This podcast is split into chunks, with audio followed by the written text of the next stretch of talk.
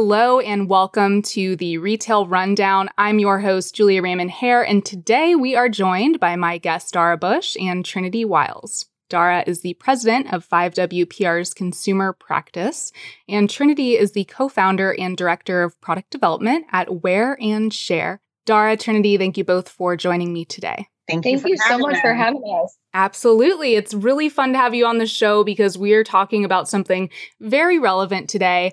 If you're listening, you might have seen a, a lot of viral TikTok commotion about uh, Gen Z who is calling out millennials for wearing skinny jeans and having side hair parts. If you haven't seen that, you will probably see it soon. But we are going to talk about Gen Z today as a consumer and how they are impacting the retail space. And so this is the most buzzed about consumer group. Both of the guests today are experts. Dara, your company, 5WPR, recently released their 2021 Consumer Culture Report, and it had a bunch of interesting stats. A couple stood out. One is that almost three out of four Gen Z consumers have increased the time they've spent online shopping, and 30% are adding anywhere from one to four additional hours each day shopping online. So it's huge. What would you say about the findings? Are there any other things you wanted to share? It's definitely pretty insane, right? The interesting thing is, I'm not sure they're spending all the time shopping, but they're definitely spending hours digging through and, and looking at different things, including their social channels. And for them, I think people have more time than ever, right? No one, for the most part, is commuting. People are home. And I think that Gen Z find their way of life on the digital channels and over social and are shopping and are looking and exploring. And so I think that it's not such a big surprise that those numbers are as high as they are. Right. And I would say this is a generation that has grown up with technology in their hands. I think like the average age that they get a phone is like 10 years old. So they're hyper connected and they are more accessible than ever now, being online more. But it is a little harder to cut through the noise and actually reach them. They do value community. So that's why they're really drawn to social media and building communities online and where they're hanging out and spending their time. But yeah, that's that study is not surprising at all to me. No. And then I also think that brands are doing a really good job engaging with these consumers, right? Engaging with whether it's Gen Z or any consumer for that matter, but they're coming up with really creative ways to engage with them and doing things like VR to try on products and, you know, definitely capturing them where they are. You know, there's brands that, you know, I think are really cool, like Gucci and Nike and Warby Parker. I mean, they're they're doing such a great job at sort of, hey, why don't you just try this? I know you can't come into my store or you can, but maybe you won't, but try this on here at home. And so they're definitely engaging in a really cool way with those Gen Zers and Gen Z's enjoying it. And they're then they're using that those images on their own social channels. Right. And I think like consumer generated content is huge. I saw that Snapchat actually did a study and showed that 48% of Gen Z spend their time online, like creating photos and doing things that are creative, whether it's like creating memes or unintentionally even promoting brands. So I think tapping into this really creative generation is going to be really key for these brands. I think that's an excellent point that both of you guys are making on just how brands are reaching them. And Trinity, you said earlier it is getting more difficult. And your comment from the Snapchat study you referenced, where almost half of Gen Z are spending time online creating things. It reminds me of Halloween a few years back. I don't know if you guys remember, but there was a big trend of the VSCO girl do you guys remember that? Of course. Yeah. It's just how did brands keep up? What would the recommendation be? Do you hire Gen Z consumers to help you keep up with them, or it's it seems like there's something new every day? I think that that's what a lot of brands are doing. One of the big fashion houses, it might have been Chanel, they hired a bunch of, at the time, it were millennial interns, but each executive had a millennial intern that followed them, that talked to them, and they really dove into the minds of millennials to really understand the way they think the way they act the way they work. And it's a brilliant idea. And i definitely think that i would love to have you know some real time with the gen z that's not one of my own mm-hmm. that can really sort of show me the light in a different perspective and through their lens and goggles. I think it's really really important. I completely mm-hmm. agree with that. I think that's one of the biggest things. I know I saw that Guess actually did a campaign, the hashtag in my denim campaign on TikTok, and they capitalized on using that trend where you would jump and your outfit would change. And they actually used influencers, and their campaign got like 42 million views of their hashtag. And that was their very first post, which is like crazy. So they were really tapping into the influencers. And not only that, but like the trend that's relevant at the time. So they really did a good job with that one. That's amazing. Whoa, those stats are huge. And it speaks to how the platform still has a lot of opportunity for brands and retailers to reach consumers versus maybe some other platforms that are more established, more saturated. Adding on to Trinity's example from Guess, we researched a few in preparation for this episode. One was Chipotle. So they launched a hashtag Boorito play on words there with Boo for Halloween campaign. It got 4 billion views, so huge. And then Elf Cosmetics, they harnessed the power of TikTok to get 3.8 billion views for one of their campaigns. My question to both of you for the retailers listening if they are not on TikTok already, is that a mistake? Oh, yeah. I think if you're trying to reach Gen Z, that is where they're spending a ton of their time. That's where they're creating. I think it's not even enough to just be on the platform. You need to actually tap into the network of influencers and the content creators that are creating videos and creating these viral trends. We see with our clients and with brands that we follow that there's such a huge authenticity about TikTok that if you're not there, you're really missing out on a really good opportunity because brands just aren't working, you know, with Instagram the same way because consumers aren't purchasing from Instagram the same way. And so TikTok has been really fun to watch. And especially this last year, it's really exploded and especially Gen Z. I mean, they're really diving in there and they're willing to engage because they feel like you know they can see things in their own lives through different you know people they follow and different brands. I mean it's just it's also real. Right. And i feel like right now tiktok is still in its early stages where it's kind of like the wild west. Like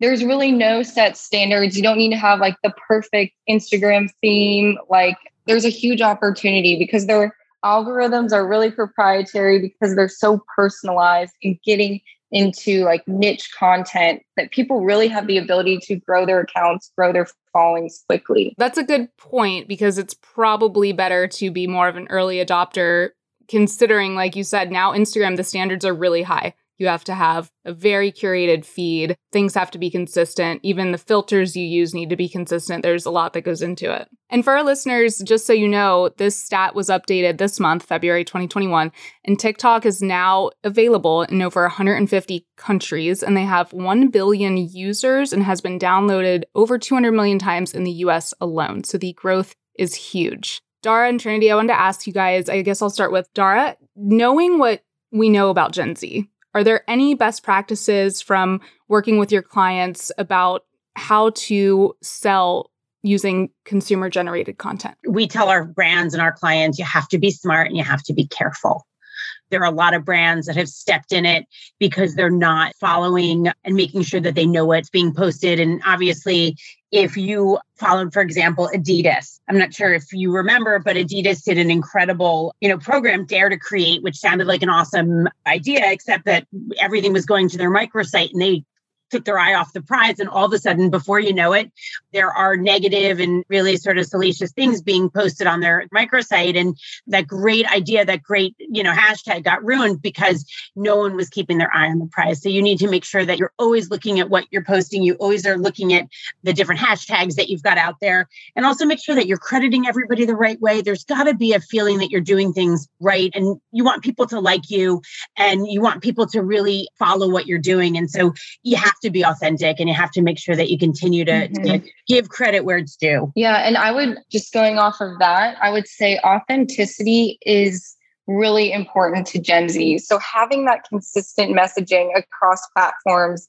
and making sure that the influencers that you're working with are authentic and align with your brand views are really important. You know what's also interesting is that when we did our study, we we had two other stats that I think are really relevant here. One is that Gen Z, talking about Gen Z, 56% of them agree to that it's important that they buy from companies that they align with their values. And so I think that's really mm-hmm. important that brands realize that people care, right? And I think everything is watched under a microscope.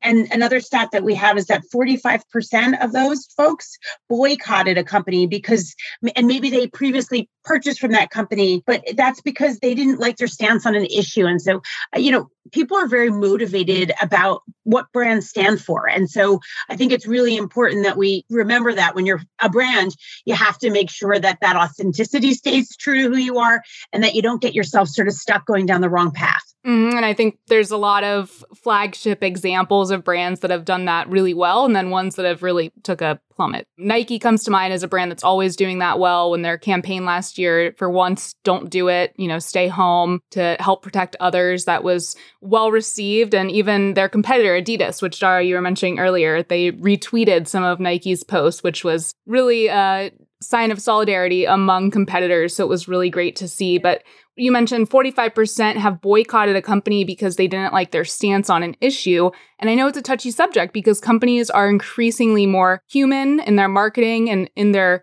communications with the public, and that people do want them to take a stance, but do you think Gen Z is loyal or not loyal? I would say that they don't have a lot of brand loyalty, but it depends because they do want to buy from brands that align with their views. And the expectation now is actually that these brands and these companies do take stands on these views. So I think loyalty depends less about the product and more about what the brand stands for. A brand that's kind of an interesting brand that to look at is Calvin Klein and they did that hashtag proud in my Calvins campaign. And that was a really cool campaign that I think really it made people and especially Gen Z really connect to the brand. And, you know, when you look at sort of what they did, it combined all the different pieces of what those Gen Zers look for, right? They like influencers, they like to follow influencers, but it started with nine influencers, but then picked up its own groundswell of UGC because people really like the hashtag and really wanted to get involved. And so I think that's a great example of how Gen Zers are loyal, but also loyal to their cause because they dive in there and they really want to follow a brand that and engage with a brand that stands for something pretty big. Mm-hmm. Absolutely. Calvin Klein is a great example. And there was one other stat I forgot to mention from your report that was really telling for any retailers or brands listening. And that was Gen Z, 28% of them said they've purchased a product they saw on TikTok. And knowing that the majority are on TikTok, that's a pretty big number, you know, getting towards one in three. Trinity, was it? I think it was you. Uh, we connected on LinkedIn originally, saw some of the great content you were putting out. And I believe one of them, you put out a video where you were talking about TikTok. And I think you said it's game over if they release. Oh, yes. Shoppable videos. I think that is game over if they introduce that feature. Kind of like how Instagram has introduced the shoppable pins. I think that's the future of ecom. If they could implement something like that. Dara, what would you say about the future of ecom? Do you agree? I don't know. I, it makes me nervous to the idea that you can. So when I look at uh, Instagram, for example, you know, and everything when it became so shoppable, I think that you know it really was the beginning to the end of people wanting to buy off of Instagram, and I think our stats sort of show that. And so I just I love how fresh and how real TikTok is. And so I worry that if it becomes a shoppable platform to that degree, I'm afraid that it's just going to lose its authenticity and folks will look elsewhere to get authentic content. I could definitely see that argument as well. Just out of curiosity, have either of you purchased anything from Instagram? Oh my God, I purchased Instagram, yes. TikTok, not yet, but I do see really cool products on TikTok that I follow because of the content that people are putting out. I have not bought anything out of TikTok, but I bought something off of Instagram recently and and it was something it was a pair of shoes that I thought were interesting and what was really interesting is that the brand that I bought the shoes from when I swiped up to shop they were out of stock but I could use my phone number to be put on a wait list and within minutes I got a text message saying they happened to find one pair of those shoes. And so it was an interesting way to engage with a brand because all of a sudden I had someone from one of their stores text me. And like a sucker, I wasn't really going to buy them. I was just sort of looking at them. And now I own these shoes. I'm not even sure I like them. Um, but I feel bad because this actual, I didn't buy it from a store or an online site. I actually bought it from a person who worked in the store. And so now I'm like kind of stuck with shoes I don't totally want, but it worked. I mean, yeah, brilliant marketing. Brilliant marketing. Brilliant. Right? That's good. Absolutely. And they're taking a page out of luxury's book. I mean, that's something that I keep seeing is more of how luxury is very human, very personalized. Brands of all sizes, scale, price points are picking up some of those tactics. Um, with text messaging, I'm seeing a rise of SMS capabilities from brands. And if we look to China, they have WeChat stores where it's super community based. So I think that's definitely where we're heading.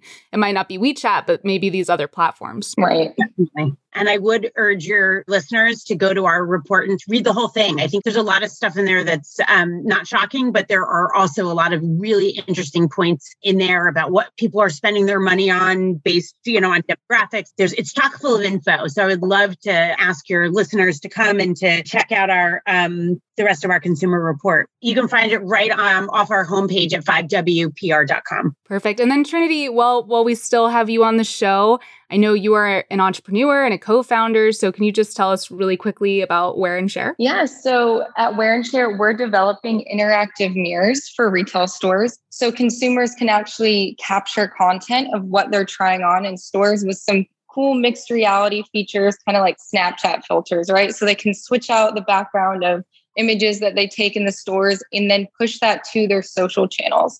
So that's consumer generated content for the retailer. We're working on our Wear and Share mobile application that we will be launching here in quarter two um, that actually will show trends in real time of what people are trying on based on location as well as our retail analytics and marketing platform. So it's all automated. We really want to be that end to end solution for product discovery, in store experiential, and social sharing and e com capabilities. Great stuff from both of my guests today, Dara Busch and Trinity Wiles. If you're listening, Please, as always, add us all on LinkedIn. You can find us and connect with us there. I'm also now on the new Clubhouse app at Julia R. Hare, so go ahead and give me an ad. I pop on there quite frequently now. So happy to have both of you on the show. Thanks again. I hope you have you on in the future. Thank you. Thanks so much, Julia. You've been listening to the Rethink Retail podcast. If you would like to be considered as a guest on our show, apply at rethink.industries slash podcast guest. For sponsorship opportunities, send us an email at media at rethink.industries. You can help support our team at Rethink Retail by dropping us a rating and review on your iTunes podcast app. To each and every one of you, thanks so much for tuning in. Retail never sleeps. See you next week.